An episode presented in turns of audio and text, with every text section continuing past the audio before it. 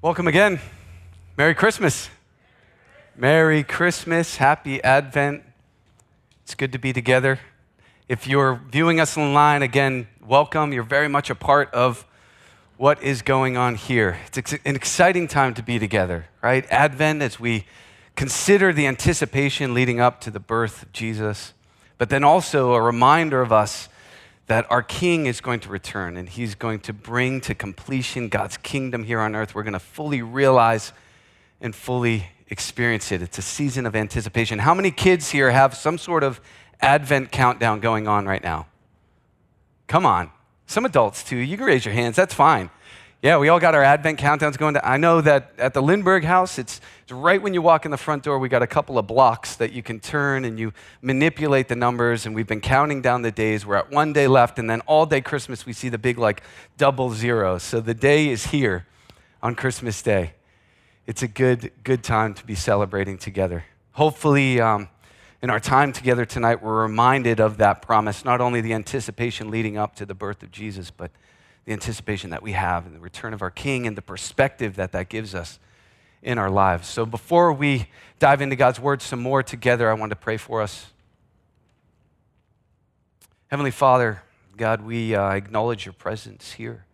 God, our worship is a response to who you are and, and all that you do. And not, not only in this time of Christmas that we celebrate, God, but I pray that that overflow of worship will just carry out throughout the year God, that, that Christmas isn't only celebrated for a season for us, but that we have that anticipation throughout the year. God, in these moments that we turn to your word, we turn to you for understanding. God, that I know that I don't have anything um, mind blowing to share tonight, God, but I know that you do.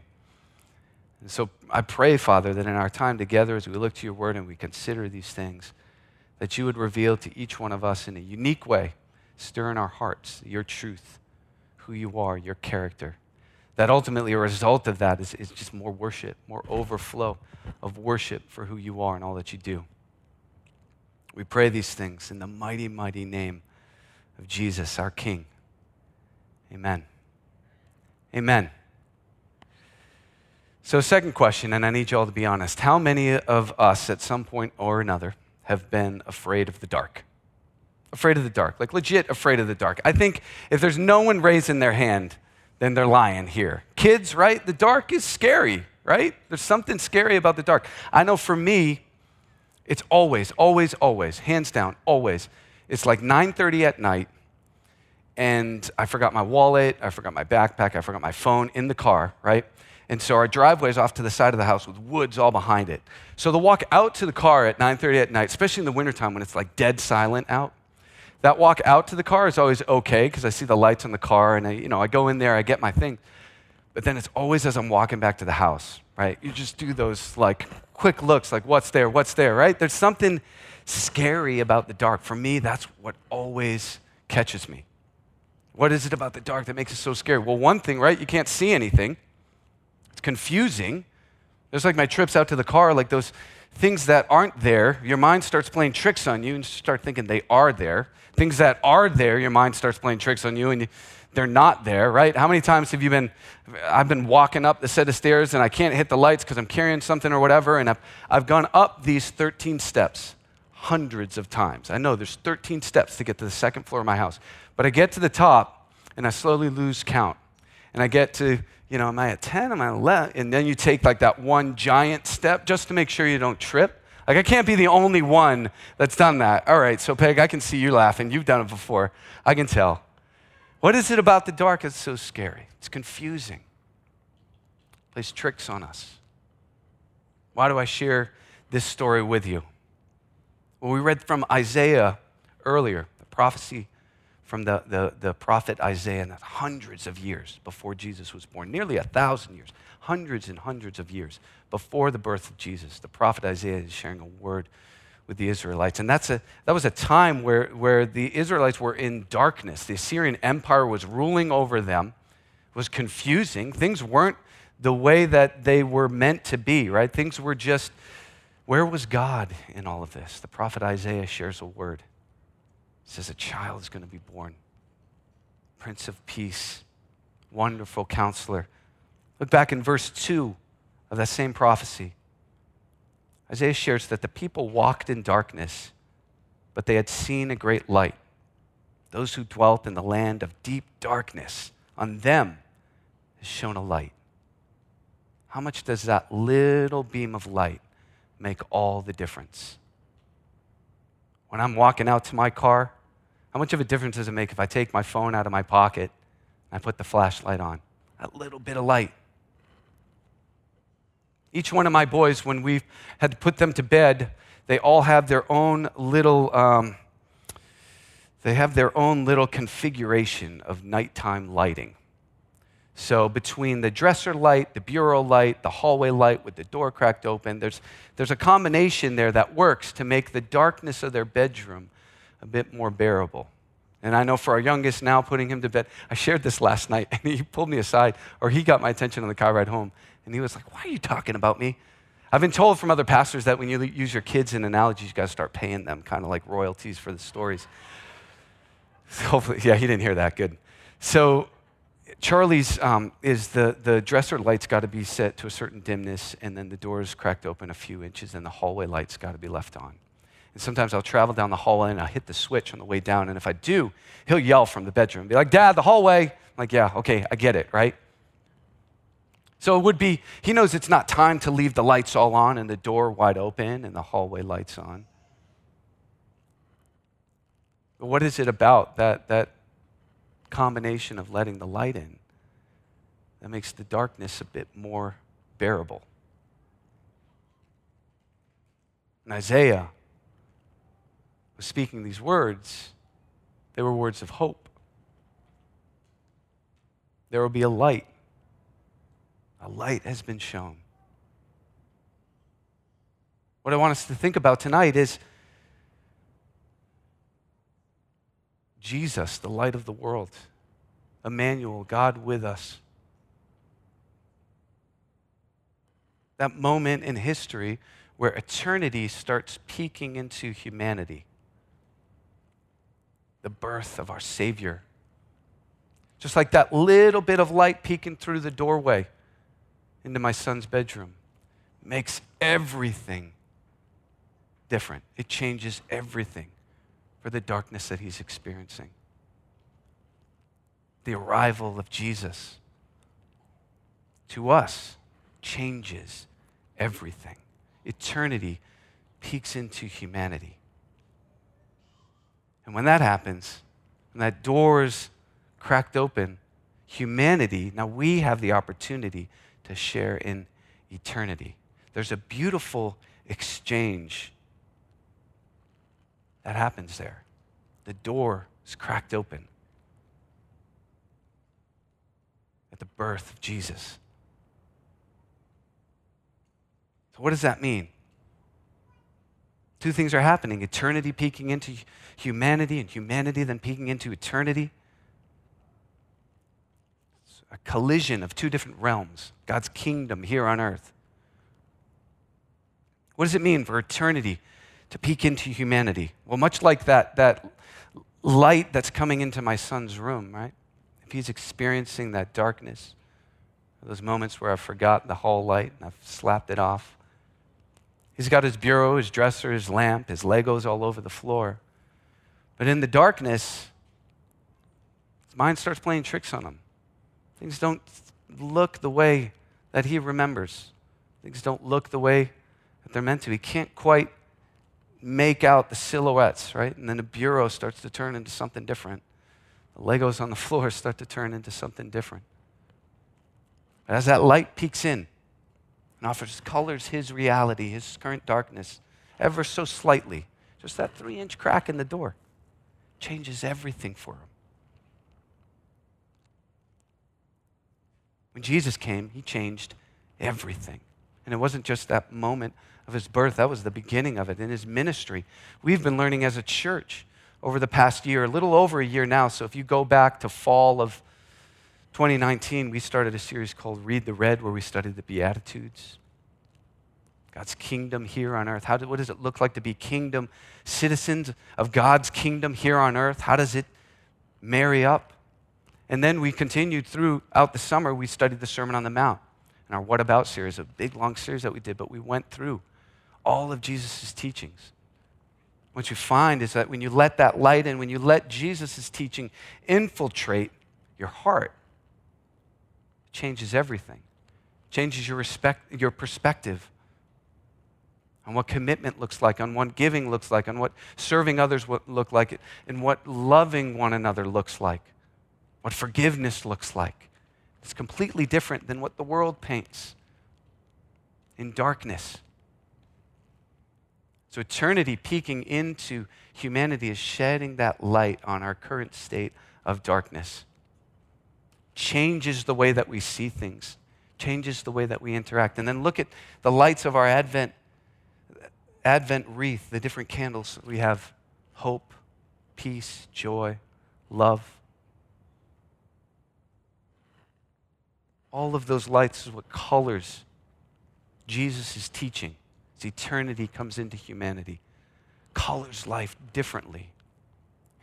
If you weren't able to catch any of those sermons, you can go to our communitycovenant.church and just click messages. You can go back and learn about what God has to teach us what Jesus taught about living as citizens of God's kingdom. Jesus said in John 8 12, I'm the light of the world. Whoever follows me will not walk in darkness, but will have the light of life. If you're experiencing darkness, then I want to invite you to let that light in. Interestingly enough,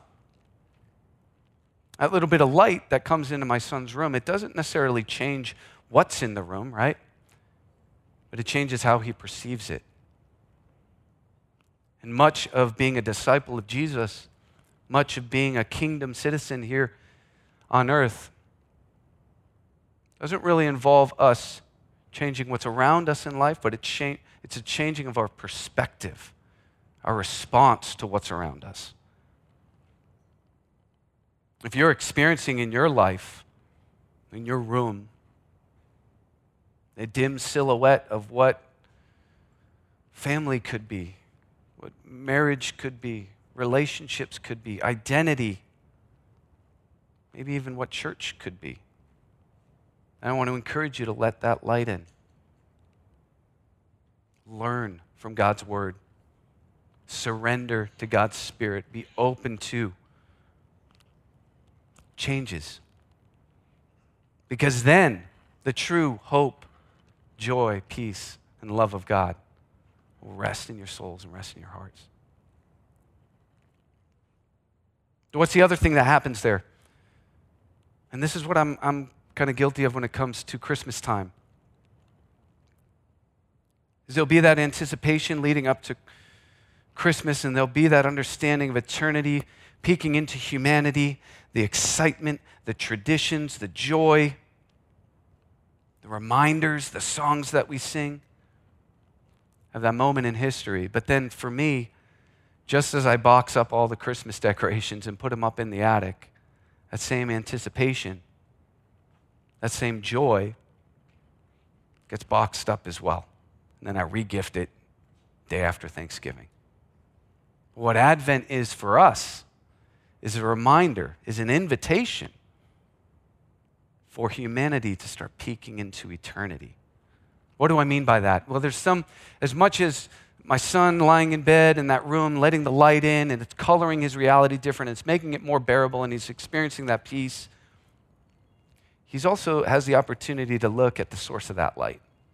And when he looks out that hallway, he's reminded, Mom and Dad are just outside. Mom and dad are just outside in the hallway. He's also reminded that, that even though I'm experiencing this darkness now, that dawn is going to come. This darkness, this bedtime isn't going to last forever.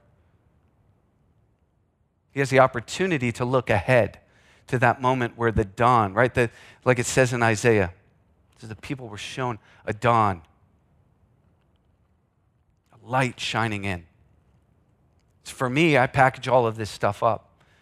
But what Christmas has been this year for me, more, year, more than any other year, is a reminder that God's kingdom, when we study God's kingdom, He establishes His kingdom here on earth. But it will be completed when He returns. We will experience fullness, joy, the fullness of His glory. We should live every day with that anticipation. Not only does that light color our current reality differently, but we have this hope and this joy that's just outside that door. If there's any night if there's any night that doesn't rep, that, that represents this well, it's tonight, right? Because my son's going to be laying there in bed on Christmas Eve. The door's going to be cracked open. He's going to see the light through. He's going to be reminded. Mom and dad are just outside the door. But you know what tomorrow morning brings? Right? Tomorrow morning, I am going to blast through that door. I'm going to skip every step on the way down. And the joy experienced there going to make every other day of the year just pale in comparison. 1 Peter 5:10 says, "And after you have suffered a little while in darkness, the God of all grace, who has called you to his eternal glory in Christ, will himself restore, confirm, strengthen, and establish you." Revelation 21 4, he will wipe away every tear from our eyes, and death shall be no more. There shall be no more mourning, no more crying, no more pain anymore. All those things are going to pass away.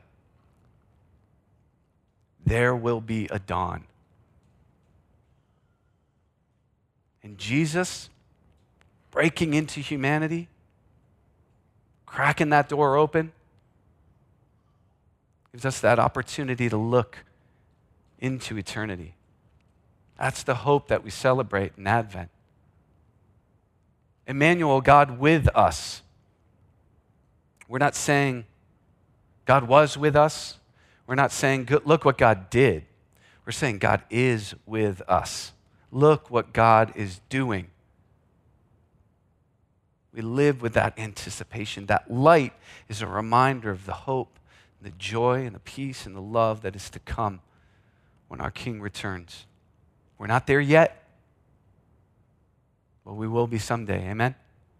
And whether that, and whether I enter through that door or whether Jesus returns and that door blows wide open, that communion with God be more glorious than anything I've ever experienced in this lifetime. We celebrate light, Emmanuel, God with us. Eternity peeking into humanity, inviting humanity to peek into eternity. That little beam of light through my son's bedroom door that makes all the difference. Maybe God is, is opening that door for you tonight. Maybe you're hearing about that light, which is, by the way, the good news of the gospel. That us in our brokenness, darkness, loneliness, that God opened up that door and He made a way for us to experience His love, His joy, His peace, His hope until the day that He returns. If God is cracking open that door for you tonight, I want to tell you that we as a church, that's what we exist for, is to walk alongside you, to come alongside you in that decision. If you're viewing online, you might see a button pop up. There's someone there that will pray for you. If you're here and you need prayer or you have questions, you can email us at prayer at communitycovenant.church. One thing that I would tell you tonight is respond to that. Respond to that light because it changes everything. It changes everything. You may have already let the light in and be navigating your life with the hope and the peace and the joy and the love of knowing that's something more. Knowing that return that we look forward to I pray that you continue to be a light to others, that you are an encouragement to others inside and outside of our church. Jesus, the light of the world, Emmanuel, God with us. In a moment, we're going to sing some carols together. We're going to dim the lights in the worship center here. You would have received a candle on the way in. We can't, um, we're going all electric now, all battery operated. So whether you twist the top or hit the switch down below, uh, here's what I would like to do though. I'm going to pray for us in a moment. We'll all stand together. I want each one of us here to, to take a moment to consider these things whether God is, is letting that light in for the first time, or maybe you're in a season of life now where you just needed to be reminded of that light. Either way, I want to create a space where we can just respond to that. And after a while, Becky will lead us in some carols. But after you've taken a moment to reflect, go ahead and turn your light on. Let that light shine and, and be a reminder of what we celebrate the light that came to the world, the light that, that is to come, that hope that we have in our salvation. Let me pray. Heavenly Father, God, you are light that pierces through the darkness. You are a light that consumes the darkness. God, I pray that if there are anyone here, there's anyone here who is responding to that light for the first time, that your spirit would stir in their hearts, that they would reach out, that they would respond to you, that they would respond to your love, to your forgiveness.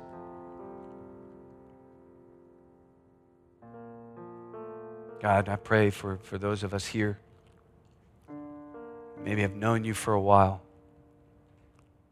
that we are reminded of the hope, the peace, the joy, and the love is only found through Jesus Christ. God, we want to surrender this, this Christmas season to you.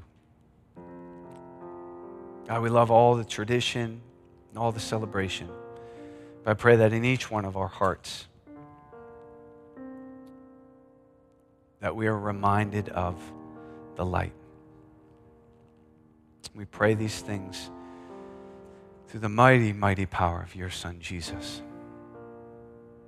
Amen.